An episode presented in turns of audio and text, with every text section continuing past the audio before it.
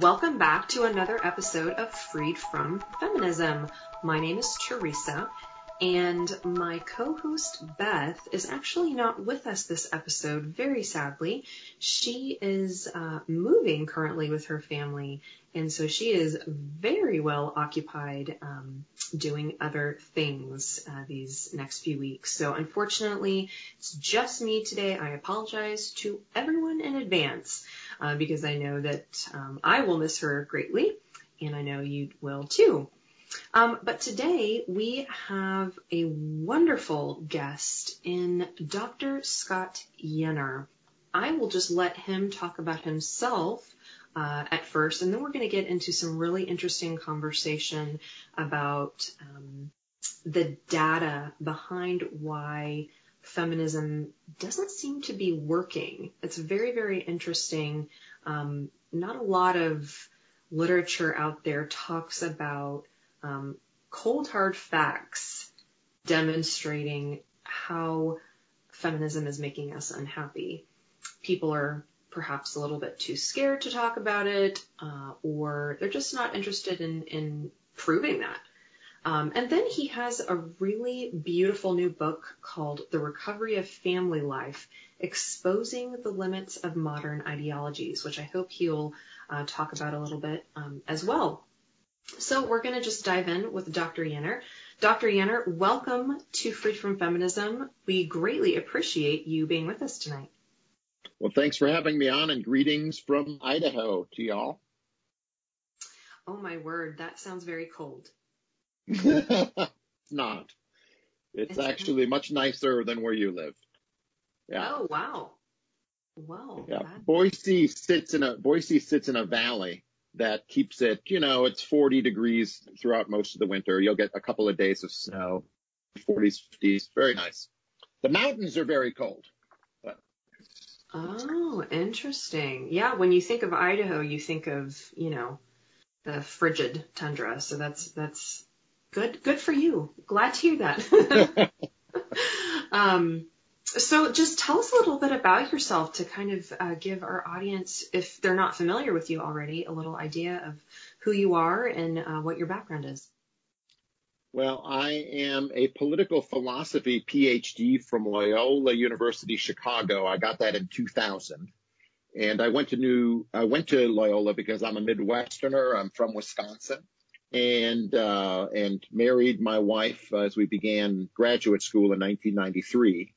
Uh, when I finished in 2000, we landed the job out here in Boise, and uh, I've lived out here and, uh, and worked at Boise State uh, since then.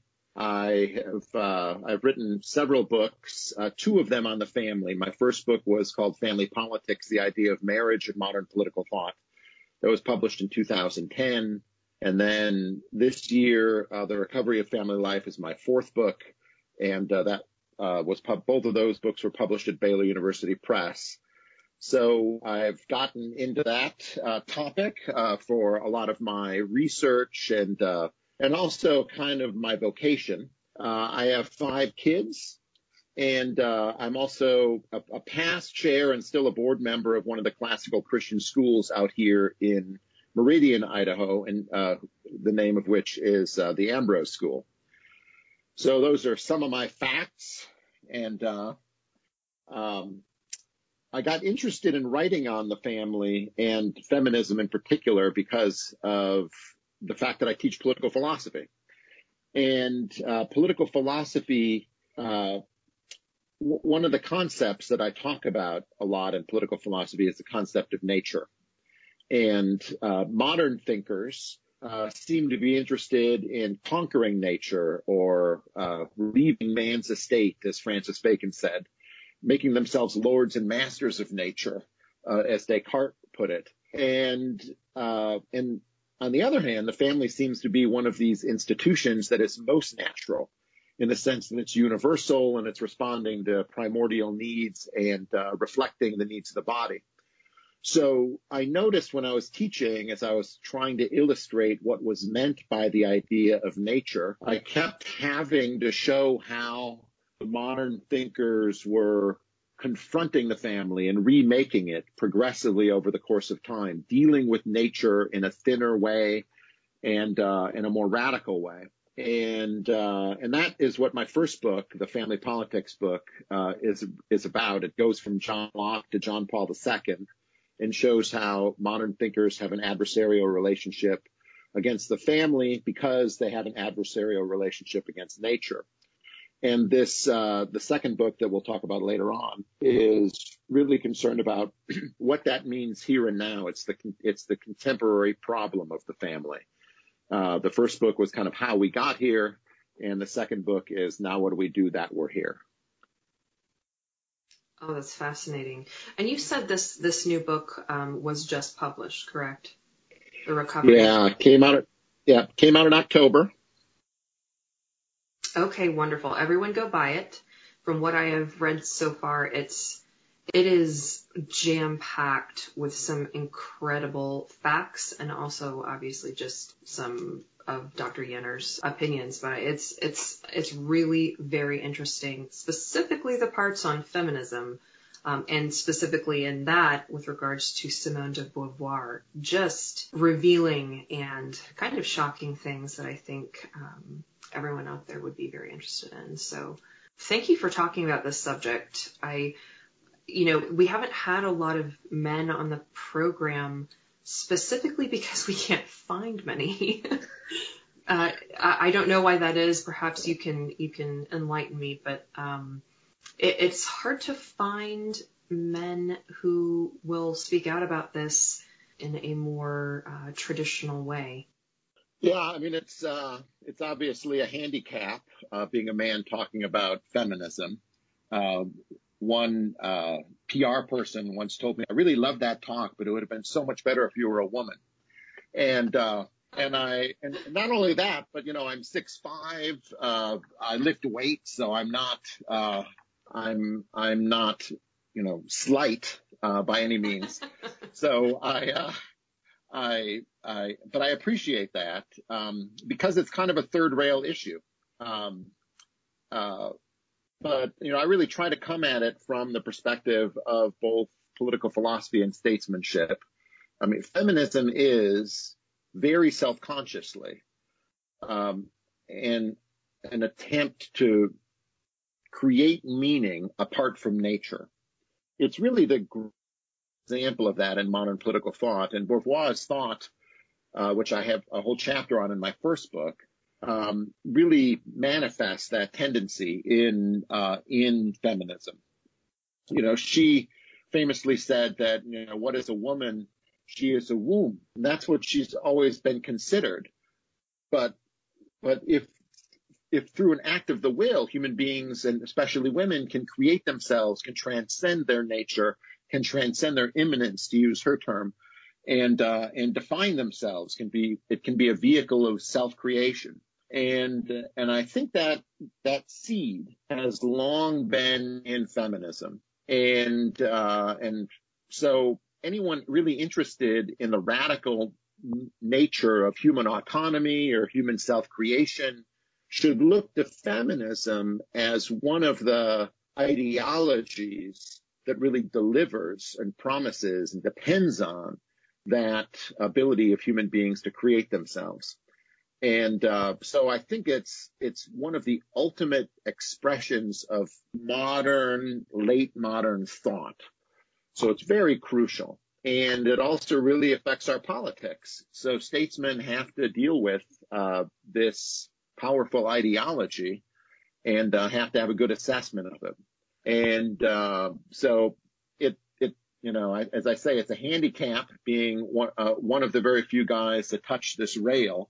Um, but uh, I find it to be an immensely interesting and important topic for both understanding the human condition and understanding our political situation. I would call it not a handicap. Uh, I would call it um, bravery. to be honest. We women uh, who who do not support feminism love when men of goodwill will stand there with us because it affects everyone. It affects women, it affects men, it affects children, and it is just it's really wonderful to hear um, to hear a a man of goodwill stand up and and uh, say something about it. So congratulations. But let's not get uh, ahead of ourselves with Simone de Beauvoir and, and things. I do want to talk about your um, fantastic article in the American Mind uh, earlier this year. I think it was in September called The False Science of Feminism. The data is in Women Aren't Happy. And I just devoured this article because I don't think I've seen another article, a scholarly article that took data to prove how women are not happy because of feminism. You hear a lot of which is appropriate. A lot of talk about natures, a lot of talk about feelings, emotions, effects on families, etc. Because that's what it it is in its essence, is an attack on the family.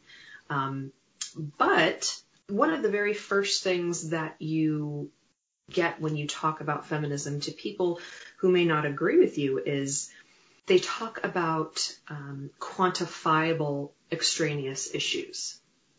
Uh, and what I mean by that is the pay gap, statistics in STEM areas, CEO disparities, etc. And so it's it's hard to talk about natures when they're trying to talk about data. So um, it's really quite amazing. I hope everyone can go out there and read it. We're not going to read it uh, in in totality here tonight, but please do look it up. The False Science of Feminism, um, published in the American Mind. So why did you find it important to write this article? Well, one of the things that I'm doing, uh, Teresa, is uh, I mean I'm getting ready to write a third book, and uh, and what I'm trying to do is test the claims made by those who are most intimately involved in the sexual revolution. Um, that t- test the claims that brought about the changes that we have. So, for instance, arguments were made uh, about what would happen if we legalized uh, or decriminalized pornography. And uh, those arguments won the day. And now it's been 60 years since those arguments won the day.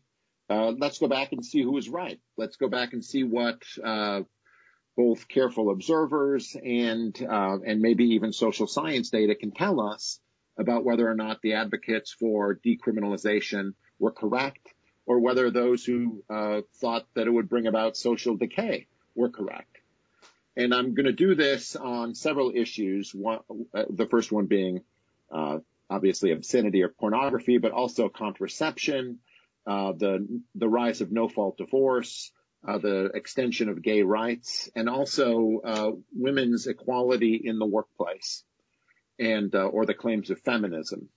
So this article was, you know, is kind of a setup or a beginning of the work that I'm going to do, uh, testing the claims of the sexual revolution, kind of on a very narrow, on a more narrow uh, aspect. Uh, you know, looking at these particular issues instead of taking the whole movement as uh, as a piece. So, um, so that's one of the things that was really motivating me. Um, so, so, you know, the conclusion that I draw is that is that feminism, like all things, is a mixed blessing. Um, you know, in in one sense, uh, feminism has delivered on its promises. Um, according to the great feminist thinkers of the 60s and 70s, the Friedan's, the uh, Milletts, the uh, Germaine Greers, um, the goal of feminism is to get women into the workplace and to find creative work of their own in the workplace as poets or as uh, human resource managers or in high level of uh, corporations or just anywhere. And uh, and also that women were to be less modest. That is, they were supposed to be more sexually adventurous. All of the feminist thinkers emphasize both of those things more career oriented and more sexually adventurous. And when you look at the data on those things, you have to show that, or you have to say that feminism has moved the needle. Um, when you look at women before 1970, fewer of them worked uh, than work every generation after it, and including when you look at it, uh, women with children. That is, when you just limit yourself to looking at how much women with children under 18 work, you'll see that it's it's doubled probably about from a third to two thirds of people work outside the home during those years. Um, and same with sexually, uh, sexual adventurism. Uh, feminism has moved the needle on that stuff. Uh, and women have more sexual partners over the course of their life. Uh, premarital sex is more accepted and expected, uh, even. And, and those are victories for feminism. Feminism promised women more independence from marriage. And in a sense, it has delivered more independence from marriage. But the question really has to be asked, is more independence from marriage, is more sexual adventurism something that leads to happiness, that leads to virtue, that leads to the moment when you're dying and you're on your deathbed and you say, I've led a good life. What leads you to say that you've led a good life? That you've been independent or that you've loved and been loved and been happy? And so I tried to uh, tried to operationalize, uh, as we say in the social sciences, uh, the, the idea of happiness um, and the ideas of uh, of you know personal fulfillment, and just looked at data on the question: Are women happier? Are women more depressed? Uh, do women take more um, more to medicate, medicate themselves more? Um, and uh, so I, I did my best to try to find the uh, best science on that stuff. And surprisingly, I found that the question isn't asked as much as it really should be. But when the question is asked and when we can get decent and clear answers to it, it shows that women are less happy now. They're more medicated now. They are more prone to commit suicide or attempt suicide now.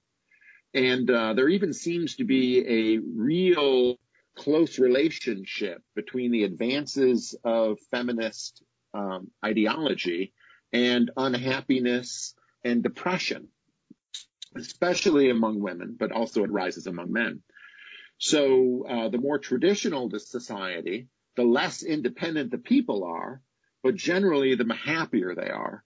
While the more advanced the society, the more independent women uh, become, but also on the downside, the less happy they are. And uh, and I think, you know, I can't talk about that stuff from my own experience, but I do think that there are many people, and it's very important uh, for people who observe these things uh, to be able to articulate the problems that are caused by not being married, uh, by uh, not being a member of a family or a deep community that shares a life together, and uh, how that affects one's happiness, mental health, uh, feeling of belongingness, and uh, ability to suffer with another person. I think those are really crucial things, and really they're the key things for human life. And um, so, anyways, I thought testing feminism on Aristotelian grounds, that is, whether it has delivered happiness, would be one way that you could um, at least show or start a conversation that feminism is uh, is not an unmixed good, but rather has significant drawbacks in people's lives. Wow, that is. I'm excited. First of all, that you are you're continuing this, and this is just going to be part of a several several subject um, analysis uh, that it will be very interesting to to see all of that work. Um, yeah, Teresa, it's so interesting what the scientists do about this stuff. They always call it a paradox. Uh, the, the big article on this is called The Paradox of Female Happiness. And the paradox is that as, as feminism advances and women have more careers and more sexual adventurism, they're unhappy. It's a paradox. And then as women get more career choices and more and are able to practice more sexual adventurism, they attempt suicide more. It's a paradox. It's always a paradox. Um, and uh, what we really need to, you know, we need to get rid of the paradox and um, and just learn to recognize that this is actually sewn into it's it's a feature of feminism. And, uh, and I think that's the best way to begin trying to uh, articulate to young girls why feminism is something they need to be freed from. And uh, I think there, there are stories and personal experiences that I think have to go into this, but those stories can really hang their hat on uh, on the data and the story that you can find in this. It is not an unmixed good. Well, let's talk a little bit about um, one of the statistics or the facets of your article you just mentioned that I uh, specifically pulled out because it was so shocking. And maybe during COVID, unfortunately, it's probably gone up. But um, let's see, you said that women are not just less happy after the feminist takeover of our culture, they are more depressed than they previously were. And a 2017 meta-analysis, for instance, finds that about 10% of women are depressed, while only 5% of men are. And the numbers for depressed females could be as high as 22%, where lifetime rates were, be, were between 6.3 and 8.6%. That was shocking to me because it is a threefold increase. And I believe those statistics were from in the last, I think, 35 years. So we're, we're just not as happy as we've been. We are three times more depressed than we, we have been in the last 30, 35 years. That is just, that yeah, and you see, yeah. Yeah, I mean, you see, you see this, um, you can see this in, in, any number of ways. Now let me let me like step back here, Teresa, and and uh, let you know that you know I'm a political philosophy guy. I spend my time with Plato and Aristotle, and I teach Dostoevsky. You know, I'm a I'm a great books guy, and uh, but I am trained in social science, and uh, I don't do this research myself, but I do collect it, and uh, and I don't ever intend to cherry pick anything.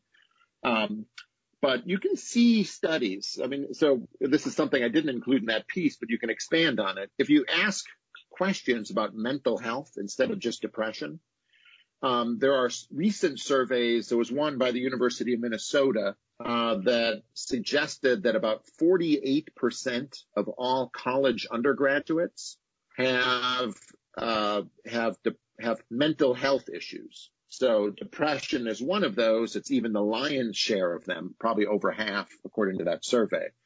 Um, have you had a mental health uh, episode in the last seven days? That particular study asks. And the answer was like about eight to 10% of young ladies and about half that of young men have mental health problems. So, um, so this is something I think it's a grave and gathering problem and uh, and I I do think COVID you know accelerates it or exposes it more, but it was there beforehand, and um, and you know it, it's a it's a great question to ask, and these studies don't ask it. Uh, well, why is it? And I think you have to really uh, get into human psychology and ask yourself the question: What do human beings need, and what is it that they are not getting? And, uh, and, you know, I think there's a very good, uh, track record for the idea that human beings need some sort of, they need friends. They need unconditional acceptance by another person. They need to have hope that those things can be part of their lives. And if you take those hopes and those realities away from people, and especially the younger people, then I think you're going to get more mental health issues, more ideas that their lives are not going to be fulfilled, and that's what yields a, a species of depression. I mean, social science can can reveal to us um, what the reality is, and then it's really up to us to try to figure out what um, what is missing, or or how do we explain that reality. And uh, and so I think you know, that, that's why social science, that's why I'm a political philosophy guy and not just a social science guy, because I think that data calls out for explanation. And, uh, so, so focusing only on data is, is a long-term mistake. That is, I think the, the, the fundamental thing that needs to be done is to articulate, you know, the full range of human psychology so that uh, we can account for the data and give an explanation of it. But yeah, I mean, the depression numbers are pretty depressing, frankly. And, uh, and, uh, I hear anecdotally from my students that things are much worse, that they're isolated from one another and, um, and there's no real prospects for re- even cultivating friendships. And, uh, and yeah, that's, I think it's a crucial variable, uh, to show some of the, uh, leakage that happens when feminism succeeds in delivering on its promises. Right. I mean, it, equality was supposed to be the panacea for everything. It was supposed to fix all the problems women had. And while you're right, I mean, data will never be able to fix anything by itself. It is very helpful to finally have people investigating the claims that feminism is making and, and debunking them a little bit. Um, another part of that article I just want to briefly talk about is um, the the portion on sexual promiscuity, um, because one of the I guess for the third wave feminism more than anything, it started in the second, but is, is certainly in, in the third. Um, well, sexual promiscuity is not that big of a deal. Sexual promiscuity is supposed to, you know, um, set us free and and empower women to, you know, uh, be just like men, but better than men. Uh, you say some studies show that men have a mean of 14.14 partners in a lifetime, while women have 7.12, which is, you know, extremely high, especially if you uh, take that, you know, from 25, 30 years ago. So what would you say to those people who say, well, that's the, that's the whole point of feminism is supposed we are supposed to be liberated to be as sexually promiscuous as as we possibly can. Yeah, I mean, I think they uh, the feminists do think that that is one of the one of the uh, you know the the, the central commitments or uh, of, of, their ideology. Um, and you know, I think I, I, I, I guess I would take a step back and just and try to think about what this tells us about the man and the woman. And uh, and feminism wants to say that there is no natural difference between men and women on any of these questions, on the number of partners, the uh, expectation of an enduring relationship after sex, situating sex within an enduring relationship. But the evidence has never been there. Now, that is to say, there's always this skewed marketplace. Women are the gatekeepers of sexual behavior. They may keep the gate differently than they used to, but they still keep the gate. They're, they're still making the decision as to how much sex will be had. And, um, and, and I think, you know, like you can give good data on all of that stuff. Uh, feminists say, well, the reason women are depressed uh, and especially women who have a lot of sexual partners are more depressed and more likely to commit suicide is because there are still lingering effects of the patriarchal culture that are shaping their views and making them feel guilty about what they have done. So they can look at the data and it confirms everything they have to say. Uh, and I would push back and simply say something that's universal like this difference is not due to patriarchy, it's due to nature. And, uh, and the more we come to recognize that men and women are different, uh, when it comes to the quantity and quality of their sexual desires, the more we can build institutions that try to uh, match up the particular uh, uh, proclivities of the of the man and the woman and that is what marriage has always been. So uh, feminism looks at marriage and sees a cage and, uh, and hopes to liberate human beings from that cage and expects them, I think, to be happy at the end of the day. But I think it's see marriage as a kind of channel and, uh, and the channel, uh, leads men and women along their different paths, but together so that we can uh, seek to satisfy the uh, the passions of each. So um, yeah, I mean it's it's a constant in human life, and uh, it's unlikely to be the cause of an invention. So it's something you have to deal with instead of something that you have to dismiss. And feminism has, uh, feminists have a tendency to bury their head in the sand, uh, when it comes to counter evidence like that. And to simply say that the counter evidence is, you know, the effects of lingering patriarchal socialization.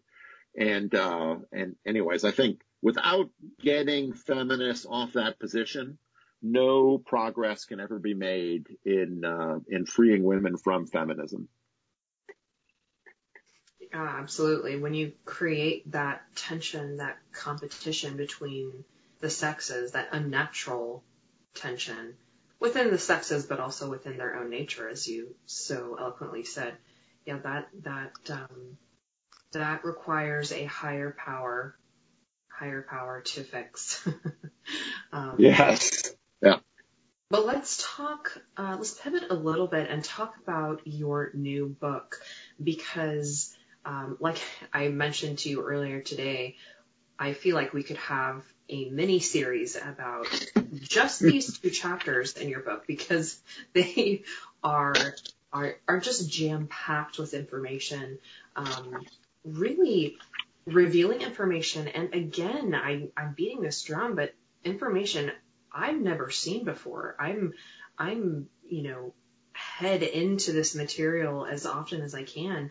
And I had no idea some of the things you say about, and not say about Simone de Beauvoir, but what she said in her own words is just incredible.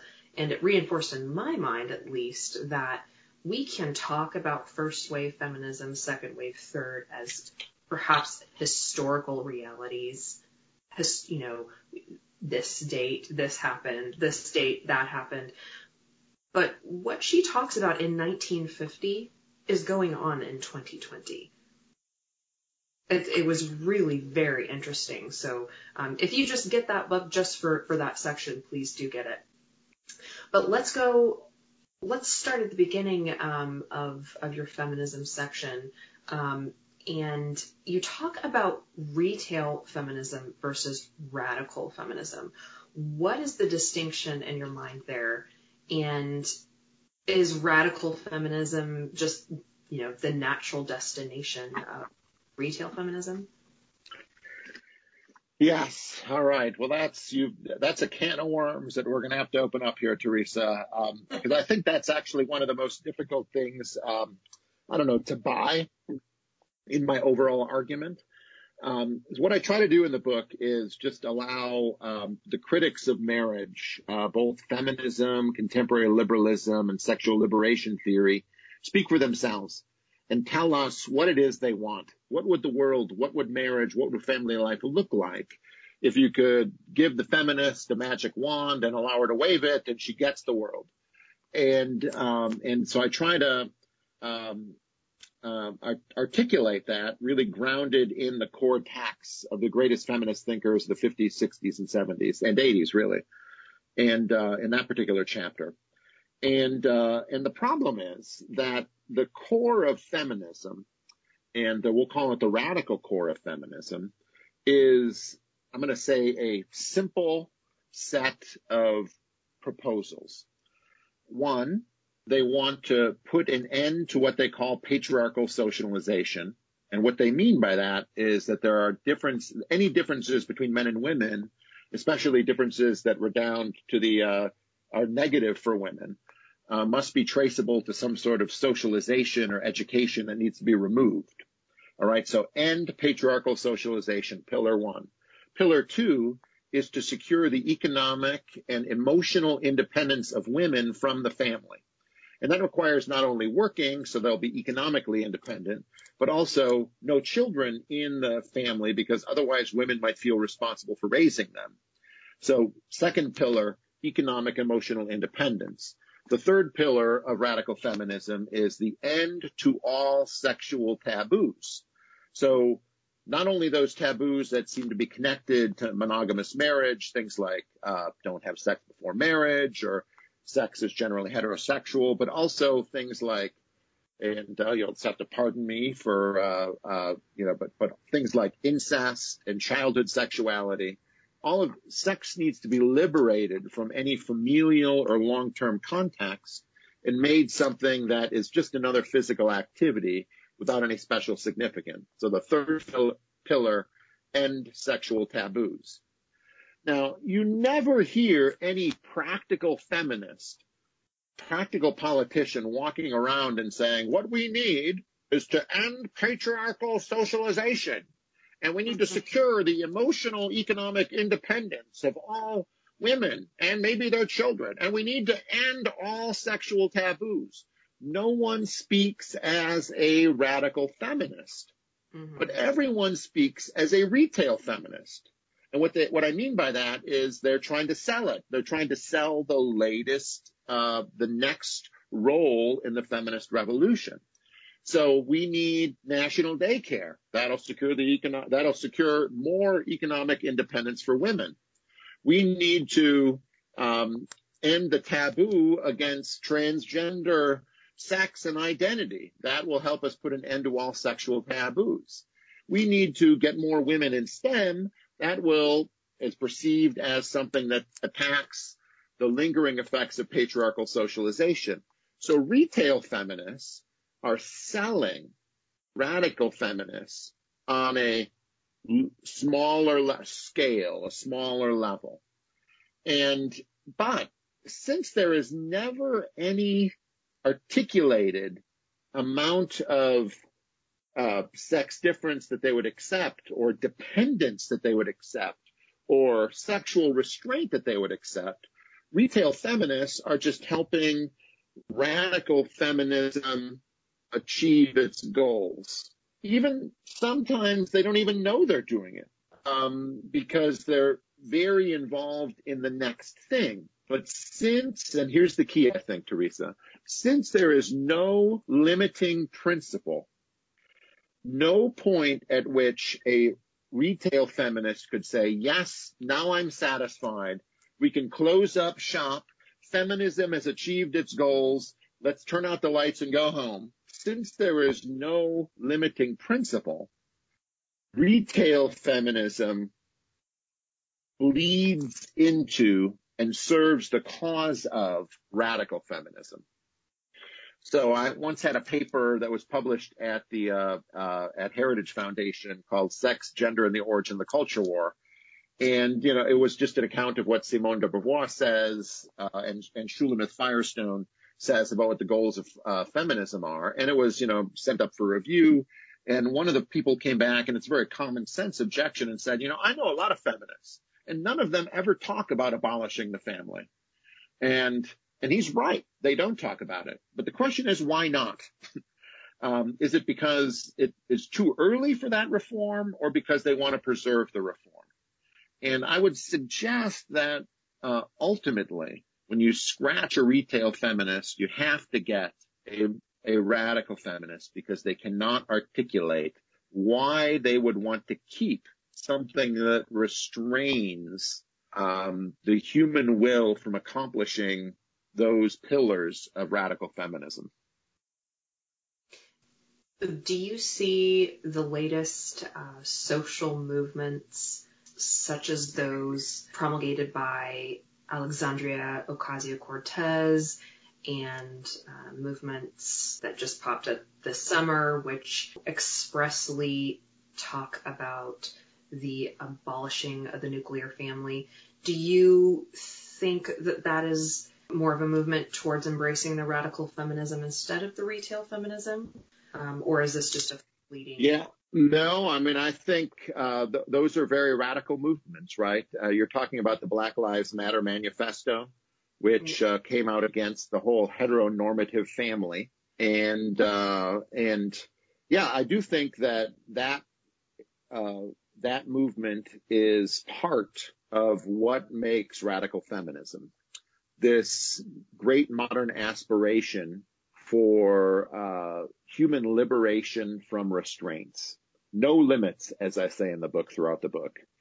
And uh, and yeah, so I, I, I, think there is not even that much distance ultimately between, um, between a radical movement, revolutionary movement like that and the radical feminists of, uh, of the late sixties. I think they, the feminists would sign up and, uh, and recognize, uh, BLM as a kind of ally and they they really spring from the same soup. You know, they they they both spring from what is now you know called critical race theory, but you know you could call it just critical theory, and that's the view that um, that our character is shaped um, not necessarily by laws, but by the subtle institutions of culture uh, apart from nature, and uh, and and blacks are made to be what blacks are because of white culture. Women are made to be what women are because of patriarchal culture. It's the same analysis. And it's even the same ideology. Um, the disparities that are caused by this supposed patriarchal oppression or white supremacist oppression are traceable to discrimination. And any disparity needs to be kind of uh, wiped out uh, or made equal and the individuals, uh, as the account goes, made whole, uh, because they've been misshaped by that dominant culture. So yeah, I do think that both of them spring from the same source. Well, another one of these big movements um, that we have not yet talked about, which uh, you you talk about at length in in your book, is gender ideology. You have a, a really interesting quote, but perhaps we should just ask you what the tie is between feminism and gender ideology first, and then I'll get to the quote. So, what what to you is the tie between feminism of any sort and gender ideology? Does one lead to the other? Yeah, um, that's been one of those uh, questions that I kind of go back and forth on, and uh, the the book I'm not going to say is confused on this question because I don't think it's confused, but I think it there, there's a sense in which it doesn't resolve the question. Um, so, so let's define each of these things. What is feminism? Uh, the the way I would define it is uh, is that our bodies do not determine our identity, or our identity is formed actually independently of our bodies. Uh, or to put that in just simpler terms, there's a separation between sex, that is our body, and gender, that is our ideas of the body. And, and to what end? Why do we separate sex from gender or the body from identity? For feminists, the goal is independence. So we separate sex from the body so we can now make our identity. All right. So the goal is individual independence the one of the tools that is used to achieve that goal is the separation of sex from gender or body from identity. Now, gender identity, uh, and you know, I'm just going to use different words here. I don't know that I ever use gender identity as a term, uh, but I'm just going to say transgenderism is the view that our identity is independent of our body and uh, and so it shares that goal or that I should say tool with feminism. We can make our gender independently of what our body says. That's what feminism had said. So in that sense, I think gender ideology or transgenderism grows out of a tool that is prominent in the feminist toolbox. But there are also feminists that criticize transgenderism, and I think they do it because the tool of separating sex and gender was about establishing the independent woman. And the goal of transgenderism is to suggest that there is no such thing as woman. So there are some feminists uh, who uh, who criticize transgenderism because it seems to undermine the uh, the idea of what the goal of feminism should be. But the irony is, is that the transgender activists use a prominent toolkit, a tool from the feminist toolkit against that goal of feminism. I hope that makes sense. Um, so I do think gender ideology or transgenderism grows out of feminism, but the story is complicated because it grows out of a means that is essential to feminism and that feminists can't like, and feminists have a tough time defending themselves against transgender people because, uh, or I should say those who claim they are transgender, they have a tough time because the transgender, the people who say they're transgender are using a tool from the fem, feminist toolkit.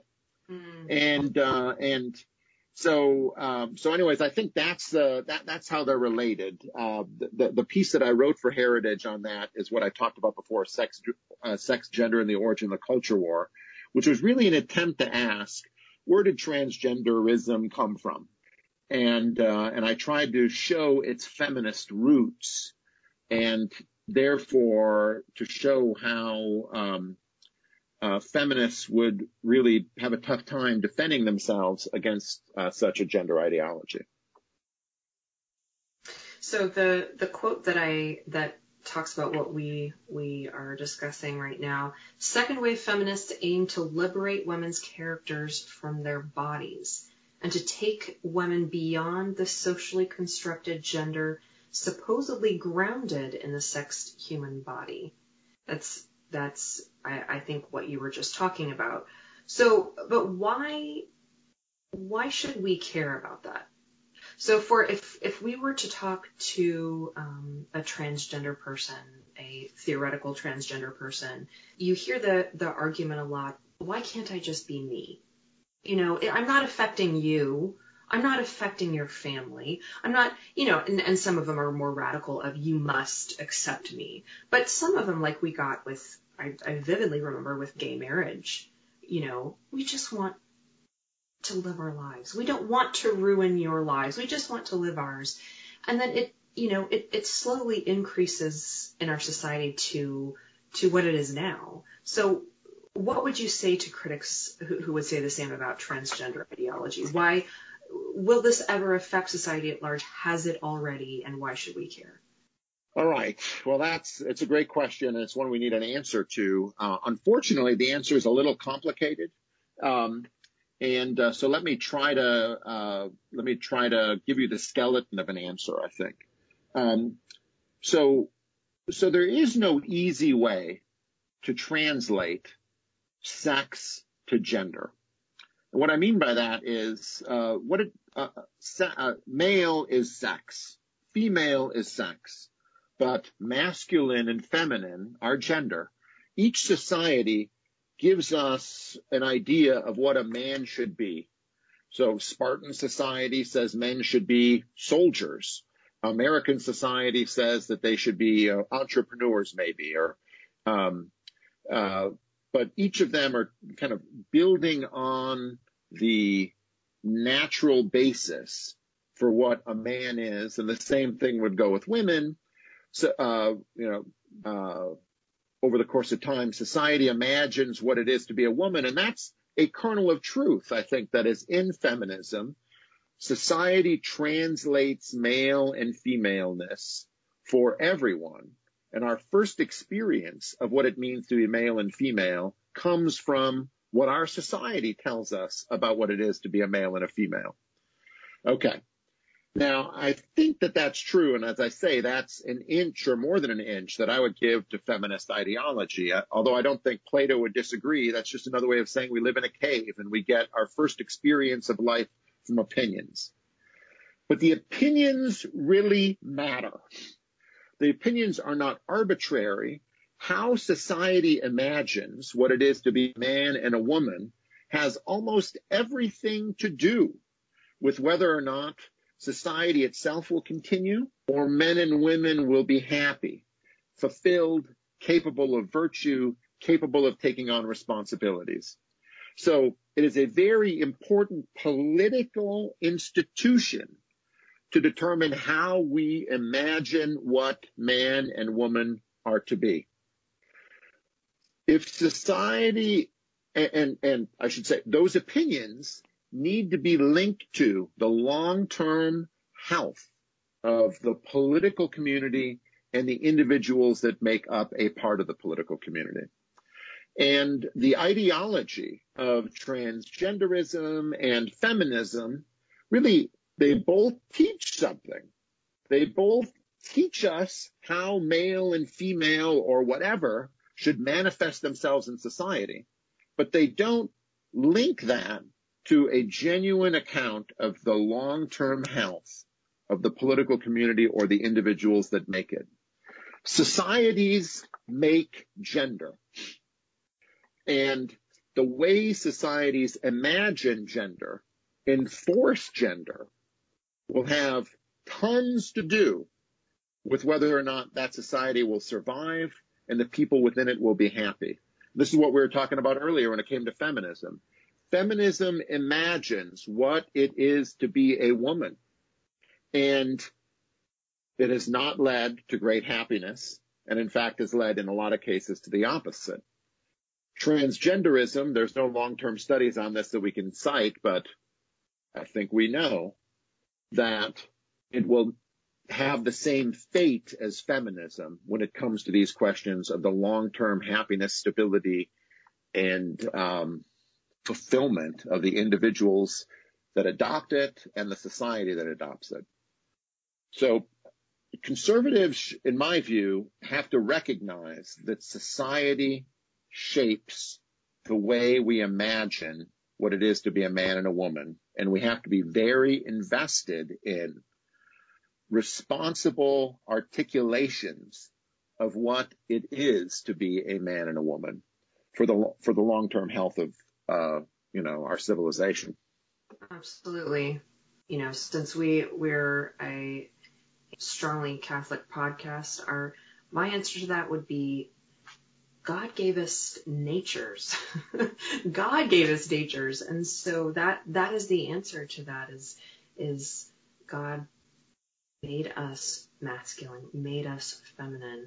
And that comes with beautiful responsibilities, beautiful characteristics, beautiful duties and honors that come with each that, that are complementary to one another. If, if we don't bring it back to, to the fact that God made us this way. in a word, uh, to me, we, we won't get very far.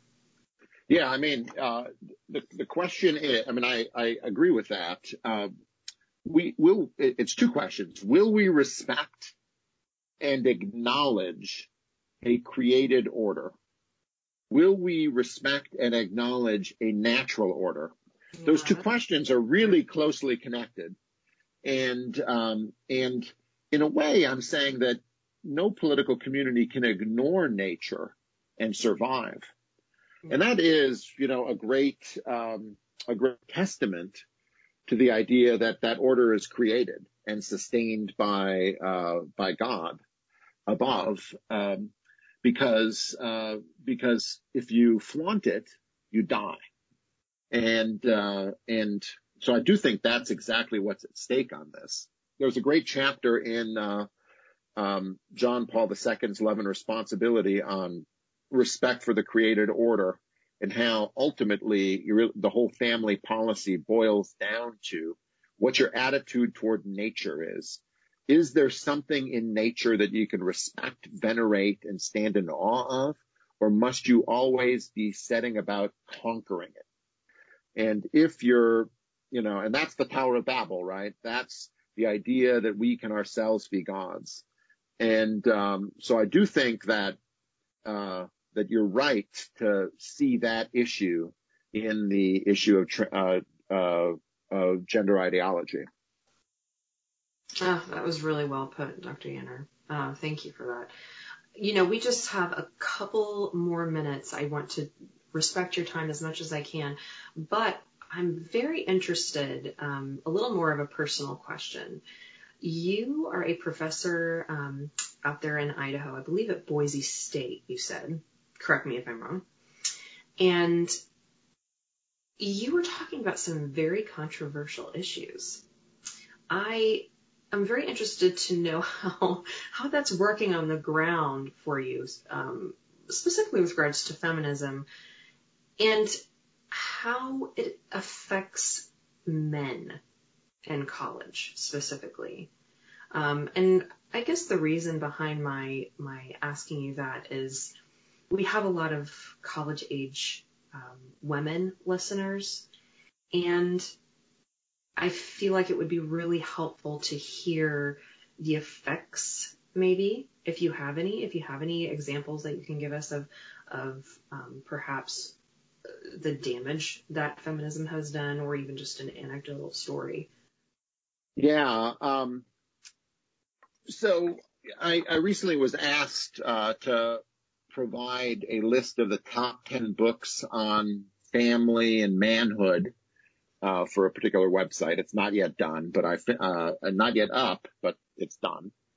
And uh, number one on my list was a book by George Gilder uh, that was published in the early 70s in the immediate aftermath of the great radical books of early feminism.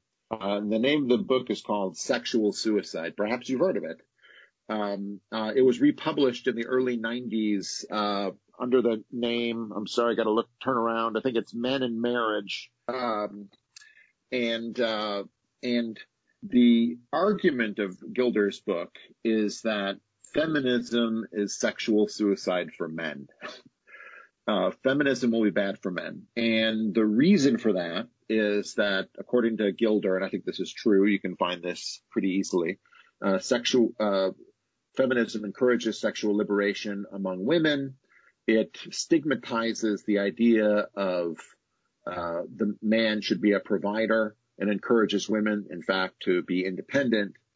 And both those things, uh, when you add them together, Gilder said, would be disastrous for men. Men would lose their ability to commit to something, to be responsible, um, they would lose the discipline that uh, conforming to uh, the the rhythms of biology forces them to have, because contraception is one of the things that feminism wants and demands for its uh, practice of sexual liberation.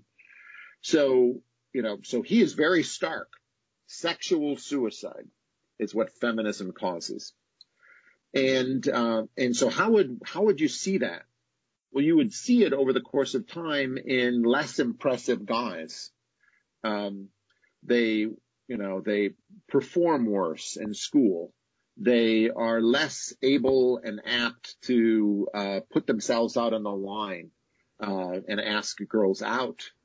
Um, that you would see it in some of the guys getting a lot of uh, sexual action on Saturday night, and a lot of other guys not and uh, and and I would say that that description that Gilder gives in sexual suicide is something that I think is borne out in my observations of my students uh, here. That is, uh, over the course of time, as the culture becomes more feminist, men are in a way more disposable, uh, less needed for any of these uh, uh, really uh, activities like marriage that connect them to eternity, that connect them to posterity. And without that kind of motivation, without putting that at the center of what you're going to do, your uh, list of possible ways of living your lives or things that you could dedicate yourself to are uh, it's just shorter. And it's difficult for most people of middling capacity really to imagine what it is that they could dedicate their lives to without uh, family and marriage being at the center of it. So I, I do think that, you know, I mean, I'm, I'm not going to give you any particular examples here, Teresa, unfortunately, but it's something that I can see in, uh, you know, that, that has developed over the last generation, uh, since I've been teaching. And I talked to other, uh, faculty members from different universities and they, all of us really kind of are seeing the same thing. And um, so it was predicted there by uh, by Gilder.